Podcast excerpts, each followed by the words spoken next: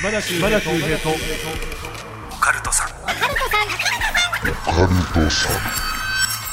島田秀平とオカルトさん怪談都市伝説占いさまざまなオカルトジャンルの専門家をゲストにお招きしディープの話を伺っていく島田秀平とオカルトさん第64回の配信ですゲストは前回に引き続き小焼きスタジオのお二人ですライオはトゥルーあなたは信じる巷に転がる都市伝説紹介しております小駅 ですトエですお願いしますさあ前回前々回とですね非常に場が荒れておりますが今回はどうなるんでしょうかまた台風を起こしていきたいですね大体そういう時嵐って言うんやけどなあそうですかうん普通台風って嵐を起こしていきたいです言いね直すんや それまあまあね、ちょっと似てますからね、はい、その辺は、はい、僕はもう前回、前々回経験してますんで、もう何とも思ってません。はいはい、ありがとうございますありがとうございますこれが僕のトルネードですうるさいわあの今回、事前にお二人から、なんか私、島田秀平に聞きたいこと、なんか光栄なんですけど、なんかあるんですか、用意していただいてるみたいなんですけど、いや質問考えてきました徹 夜ではい、寝ずにそれは生配信してたからでしょ、そうです66万6666人、はいおめでとうございます。ありがとうございますははい、まあその数字もすごいじゃないですか、はいでも島田秀平さんって僕は手相のあことですごいっていうイメージがすごいあるんですね本当ですか最近有吉さんからインチキインチキ言われてますよだから詐欺師扱いそうですねまあ実は詐欺師なのかもしれないいやーまあまあねある意味でね、本当にねうるせえな本当にはいじゃあまずちょっと何個かあるんですけど一ついまずいいですかはい、いっぱいあるんですか。ありいがっとぱうごいありざいまます今までで一番すごかった方の手相聞きたいですねす。取材か。これ単純にもう多分何気になり千ますよねって多分見られてると思うんいで、や、もうめちゃめちゃたくさん数見させていただいてますよ。はいだってもう多分だからもう結構前にもう3万人とは言わせていただいたんですけど、でそこからもう言ってないねもうあのカウントしてないんで多分本当4万とかもしかしたら5万とか言ってるかもしれないです、はいすごいはいえーすごかった方、はいこれ何をもってすごいかってことなんですけど例えばやっぱり、えー金運線っていう、まあ、お金の線が薬指の下にあるんですけど縦線なんですね、で長いと長いほど金運がいいっていう線なんですけどもう宝くじにね何度も当たってるっていう高坂さんっていうおじいちゃん数十億円当てた方は薬指から手首の方までぐわーっとね、縦線入ってたりしてましたもんね。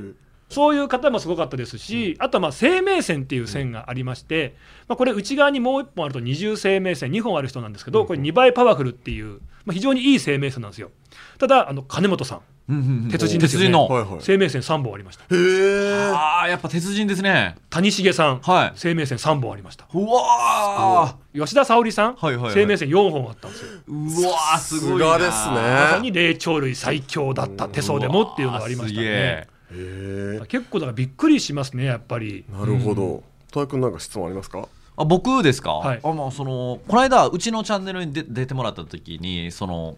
新しいことにチャレンジすることがすごいいいみたいな話をされてたじゃないですか、はそこで僕不意に気になったんですけど、一番このチャレンジが人生にとって良かったなって思うことって何ですかちょっと待って。すっごい急になんか深い質問するのやめて。いややっぱそういうし何そもそもそれを教えてくれた人が何のチャレンジが一番印象に残ってるんやろうなって純粋に気になったんですよあの動画見て。あ僕もそこ結構気になりましたね、んなんか島田秀平さんが出てくださった時に、はい今まで土の時代だったものが風の時代に切り替わって今までは土の時代だから一個のことに根を張るようなまた一つのことをこだわりなさいみたいなことをまあ親からも習ってきたんですけど風の時代はいろんなことにチャレンジしながらやっていきなさいと、まあ、それって SNS の、ね、移り変わりも早いようになのでその島田さん自身がその体験談の中で何がきっかけなのかちょっと知りたいですよね。 うんあ嬉しい、そんな興味持っていただく、なんか僕ね、いつも人の手相を見て、人のことはああだこうで言いますけど、自分のこと話すことなかなかないんで、うんうんうんうんめちゃめちゃ照れくさいんですけど、はいなんかそんなこと聞いていただいたんで、ちょっとお話ししてもいいんですか、はいえちなみに、2人ってチャレンジ精神旺盛な方です。旺盛ですね、うん小ヤッキーさん、すごいなんか好奇心もあるし、いろんなこと、ね、なんか前向きにいろいろやられてますよね。やっちゃいますえ東野さんもそうですそうですねいや僕すっごいちょっと変な話になるんですけど、はいもちろんねその手相に出会ったことが僕の芸能人生でのターニングポイントだとは思うんですよ。うんうんうんでそれは原宿の母という、まあ、ベテラン占い師と会った時になんかあんた見るの向いてそうだから教えてあげるよあのご,、ね、ご飯も食べさせてあげるからなんかお座りに来なさいって言われて、うんうんうんまあ、お座りに行き出したのはすごい僕の中でチャレンジだったんであれもあるんですけどでもそれ以上に自分の中ですごい大きなチャレンジっていうのがそのちょっとね原宿の母に出会う半年ぐらい前には初めて話す話かもしれないですけど、いはいちょっとうさん絶対お勧めしないですよこのチャレン ジは。ほうあの山手線乗っててパンって降りた時に、そこで「あ島田さん!」って言われたんですよ僕地元長野なんですけど長野の時にお仕事してた方が東京で頑張られてる人なんですけどその方と急に偶然会ったんですよ男性の方なんですけど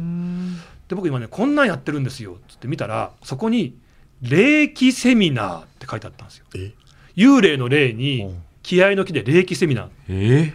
何なんですかいやもうねここにね通っていただいたらねチャクラが開くんですよって言われてあもう怪しいでしあょ怪しいですねえーこれちなみにでもどういうやつなんですかあの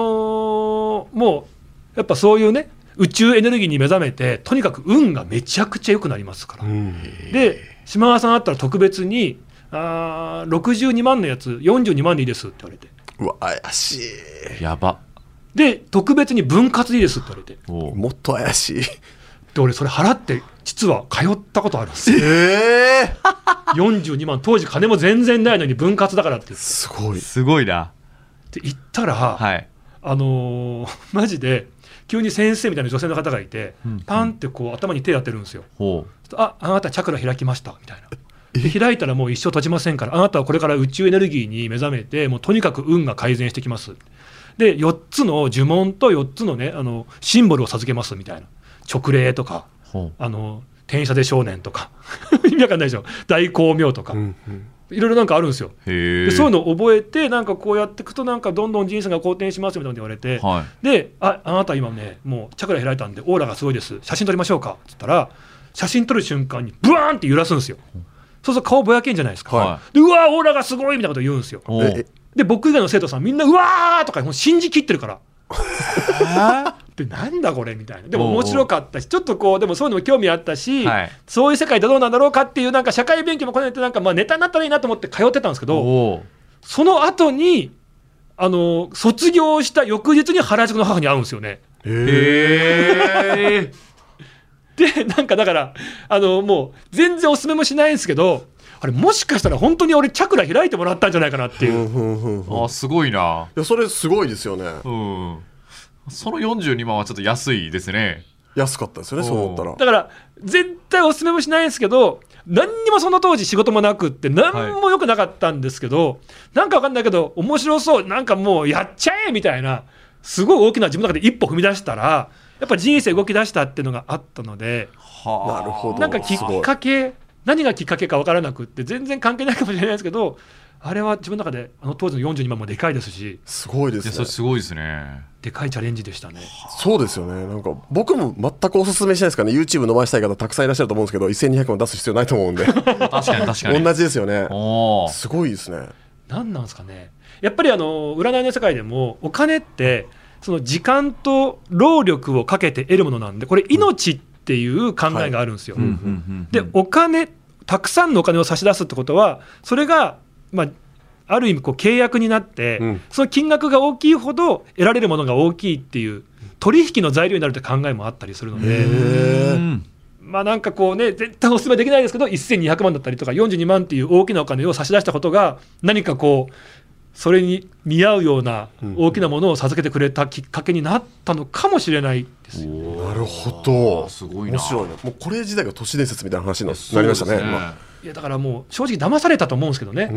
うんうんそんなセミナーに。はいすげえなすみません、そんな、えだだごめんなさい、なんかそんな、おいおいおい初めて話しました。面白いお話人に手相でね、ああだこうだ言うやつが、騙されてる話ってなかなかしちゃまずいじゃないですか。だからずっと封印してたんですけど、うわすごいわはいすごいねその話すいおーませんありがとうございます。いや、思わず、はい、話してしまいました。えーこの後ですね、小焼スタジオのお二人に都市伝説披露していただきたいと思います。最後までよろしくお願いいたします。お願いしまお願いすします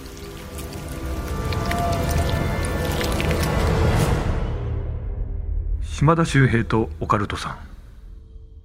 ポッドキャストの世界の魅力を広めていく番組、クロスポッド。ポッキャを愛する様々なゲストをお迎えしておすすめポッキャを教えてもらっています。 Amazon Music なら、ほぼノーカットのフルバージョンも聞けちゃう。地上波版の2倍、3倍も当たり前詰め替え用の柔軟剤ぐらい、たっぷり聞けます。好きなポッドキャストがきっと見つかる。クロスポットは毎週月曜日に配信です。さあお待たせいたしましたここからですね小ヤッキースタジオのお二人の都市伝説聞かせていただきたいと思いますお品書き古代核戦争説日本語の秘密日本を作った黒幕アメリカ大統領の呪い言ってはいけないバミューダトライアングル地図から消えた幻の島世界は騙されている太陽の真実最強予言者バババンガ2050年ムーンショット目標ということで、まあ、前回前々回でね話していただいているタイトルもあるんですけども、えー今回またこの中からお話をね伺っていきたいと思います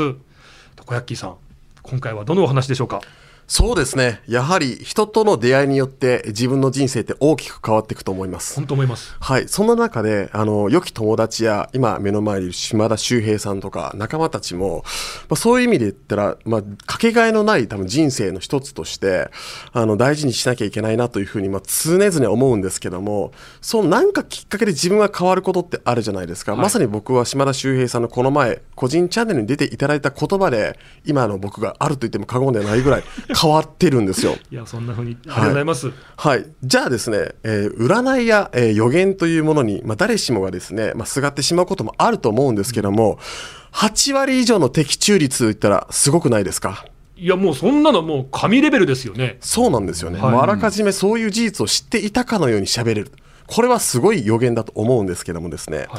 驚異の的中率を誇るバババンガさんについて今日は解説いたします出たバババンガそうなんです、はい僕のね子供の頃はねやっぱ予言といったらねノストラダムスの大予言だったんですよね師匠ですよねあの方はもう、ね、そうなんですよね。言ったら予言とかあんまり詳しくない方でも知ってるぐらいの知名度があるんですけど、どうですかね皆さん聞いてる方の中にバババンガさんご存知の方いらっしゃいますでしょうかまあ、すでに彼女はですね、亡くなっている方なんですけども、なんと、ブルガリアのノストラダムスというふうに言われております。はいはい、そんな異名がつくってすごいですね。はい、ヨーロッパの方ではかなり有名な方らしいです。はい、ノストラダムスといえばですね、20世紀末をですね、震撼させた人類滅亡の話題で有名ですよね。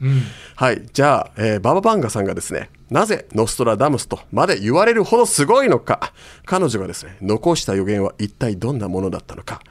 聞きたくなってきませんかめちゃめちゃ聞きたいですはい。まずですね、失明を機に得た予知能力。1911年、えーブルガリアで生まれた彼女はですね、12歳の時に竜巻に飲み込まれ、盲目となってしまうんですよね。でもこれを機にですね、彼女の予知能力が開花。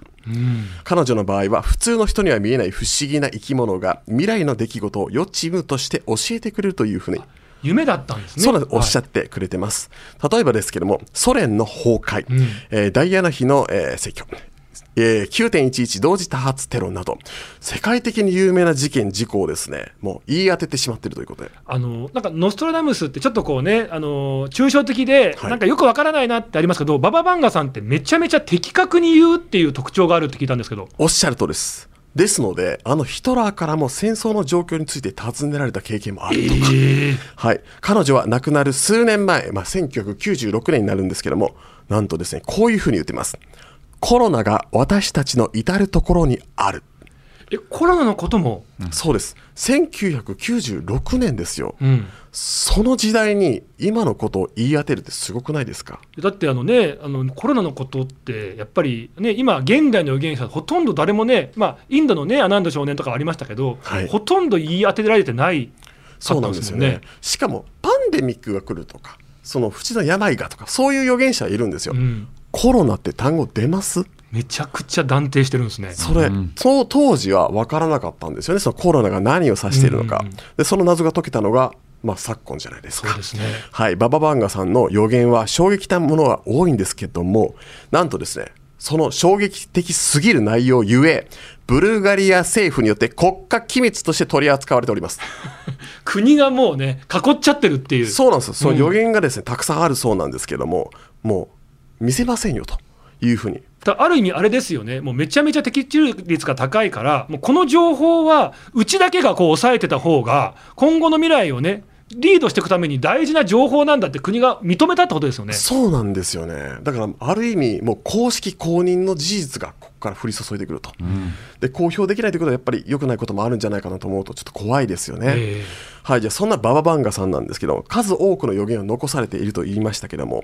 なんとですね5079年まで残してますえってことはもう地球はてかその世界は少なくともその年までは滅びないっていうそうですもしかしたら滅んでいることも含まれているのかもしれませんけどねあと3000年後ぐらいのことまで予言されているんですけども、じゃあちょっといくつかだけ紹介しますねえー、お願いします、はい、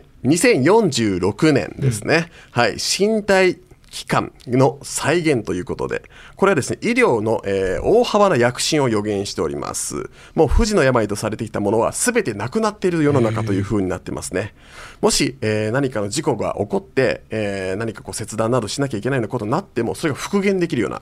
えー時代になっているということなんですね。はい、続いて2088年いきますよ、はい瞬時に人を老化させる謎の病気ということで、えー、怖っはい、病に関して一回解決したもののこういう謎の奇病も発生するということもあってしまうということなんですねちょっと怖いですねそして2111年もう間もなくドラえもん生まれますみたいな年ですね ありがとうございますはい人間の機械化ですまさにはいもうえっ、と3-9みたいな展開ですけども、はい先ほどの、えー体のですね器官のその再現言いましたけども人体で機能しなくなった部分をですねちゃんともう機械が補うということでもう機械の人間ができるんじゃないかとまで言われております、もうワンピースでいうところのもうフランキーみたいなそうですね、はいサイボーグできてしまうそして2164年まで飛びますよ、はい動物の人間化動物の人間化はい、例えばですけども一番人間に近いとされているチンパンジー、んオランウータンといった霊長類が挙げられますけども、えー限らずイルカやシャチオウムなど頭のいい動物は多種多様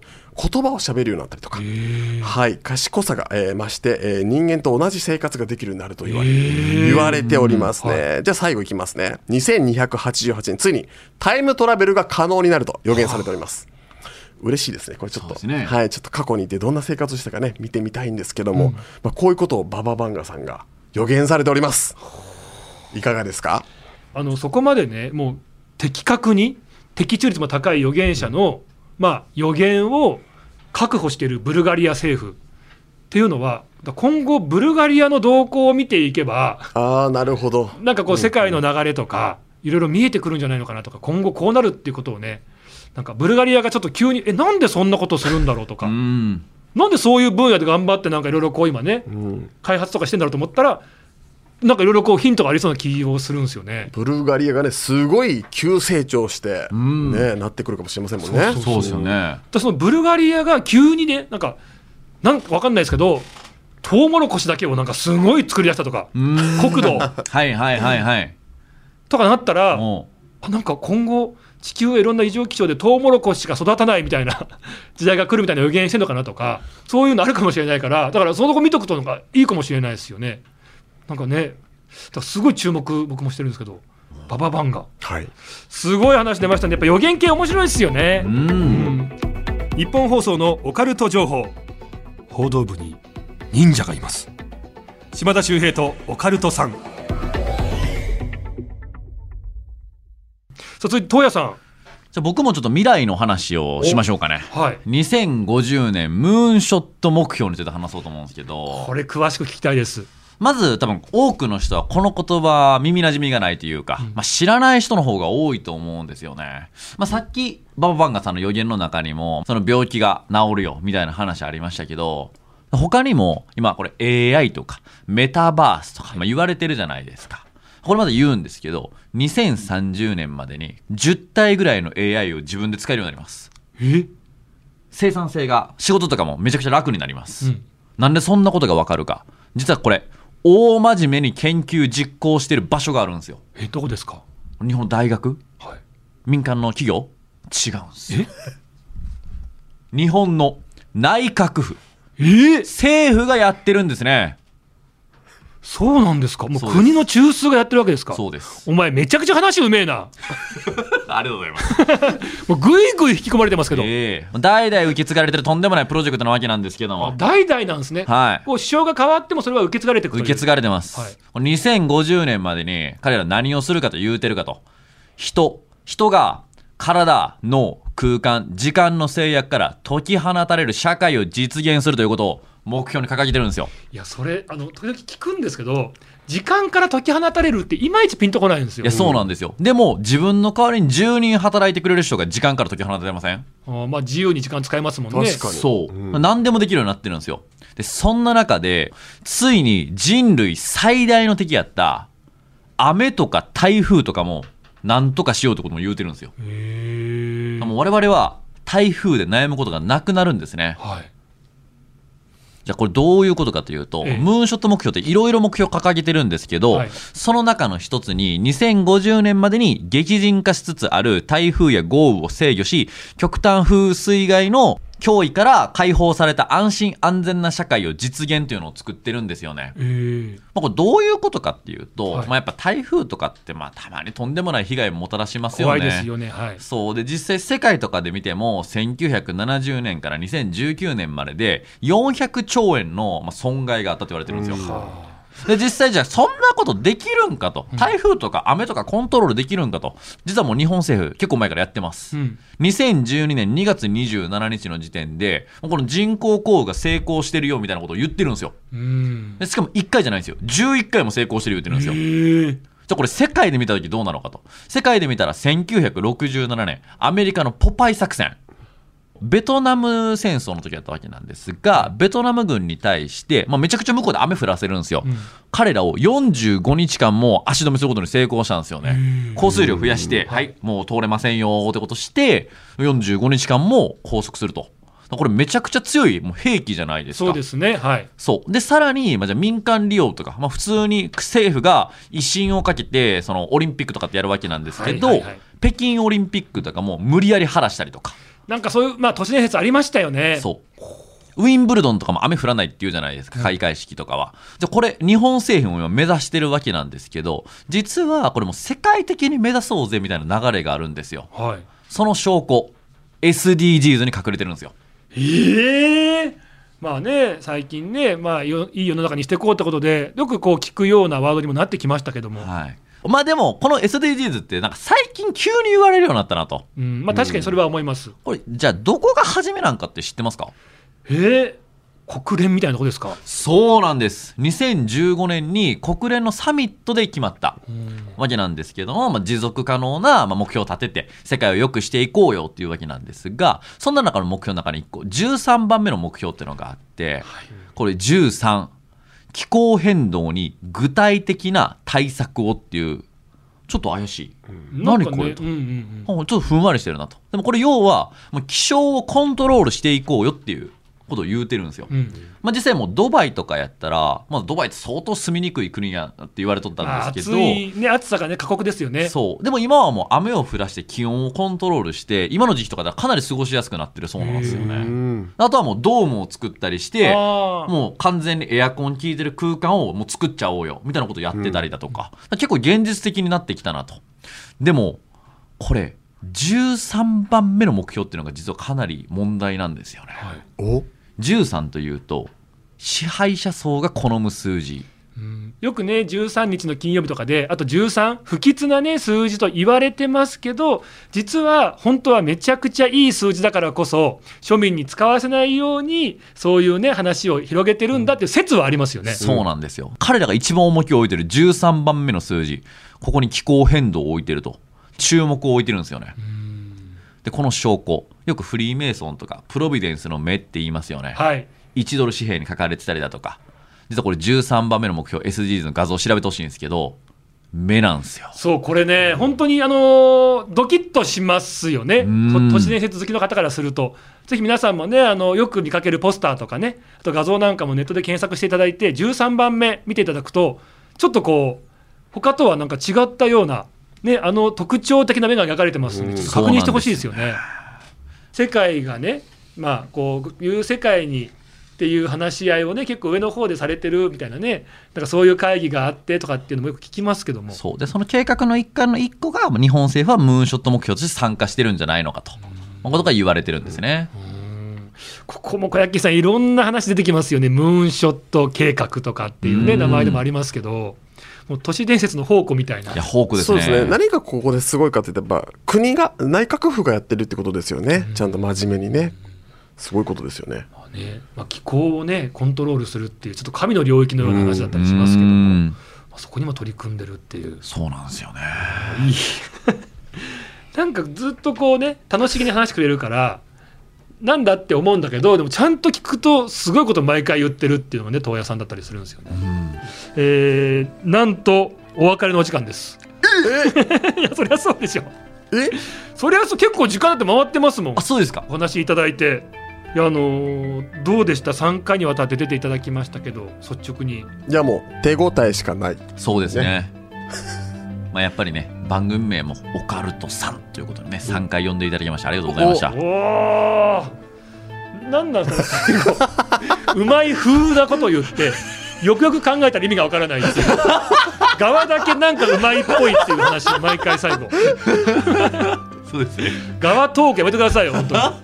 いやめちゃめちゃ楽しいや楽しかったですねにいやいやいやもうねありがとうございますいですやでもあのこちらも含めてあと YouTube の方もぜひまた呼んでください、うんまたコラボよろしくお願いしますえーちょっとね聞いてる皆さんに改めてあのチャンネルのお話をお願いいたしますはい、小焼スタジオ先日66万6666人を達成しました都市伝説を紹介しているチャンネル小焼スタジオよろしくしますお願いしますそして「ワンピースのね考察でおなじみのワンピースの話を毎週楽しく、まあ、一緒にね、友達に話すような感覚で、まあ、この先どうなるのとか、今週ここが面白かったねという話をしている小焼きチャンネルの方もよろしくお願いしまでもす。大人気チャンネルです。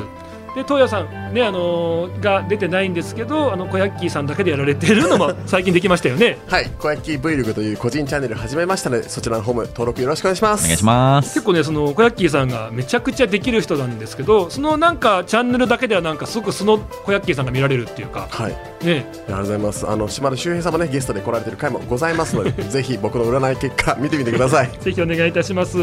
えー、参加にわたってね本当にありがとうございましたありがとうございましたうございましたありゲストは小ヤッキーさん東野さんでしたがとうございましたバイバイさよなら柴田修平とオカルトさん次回もよろしくお願いいたします島田修平の手相ワンポイントアドバイス今回ご紹介するのは考え方を表す頭脳線ですまあ場所はですね手の真ん中ですね真ん中に横切る線親指の上あたりからぐーっと加工する生命線という線がありますがその生命線と同じ起点あたりから横に流れる線これが頭脳線という線ですねこれねその人の考え方を表すんですがまず長さに注目していただきたいと思います、えー薬指の下あたりが平均的な長さなんですが短いか長いかえー頭脳線の長さは考える時間を表すんですね、えー短い人は直感型でもちょっとねおっちょこちょい長い人は熟考型でも少し考えすぎてしまうかもしれないという、まあ、個性ですねはい、えー皆さんね長さどうでしょうかでさらに角度まっすぐ伸びると、まあ、数字やデータが好きな、えー理論型下がってくると心を大事にしたいですね、えーまあ感情型なんていうふうにも言われていますえー皆さん自分のですね頭脳線長さや角度ぜひ一度チェックしていただきたいと思います島田秀平とオカルトさん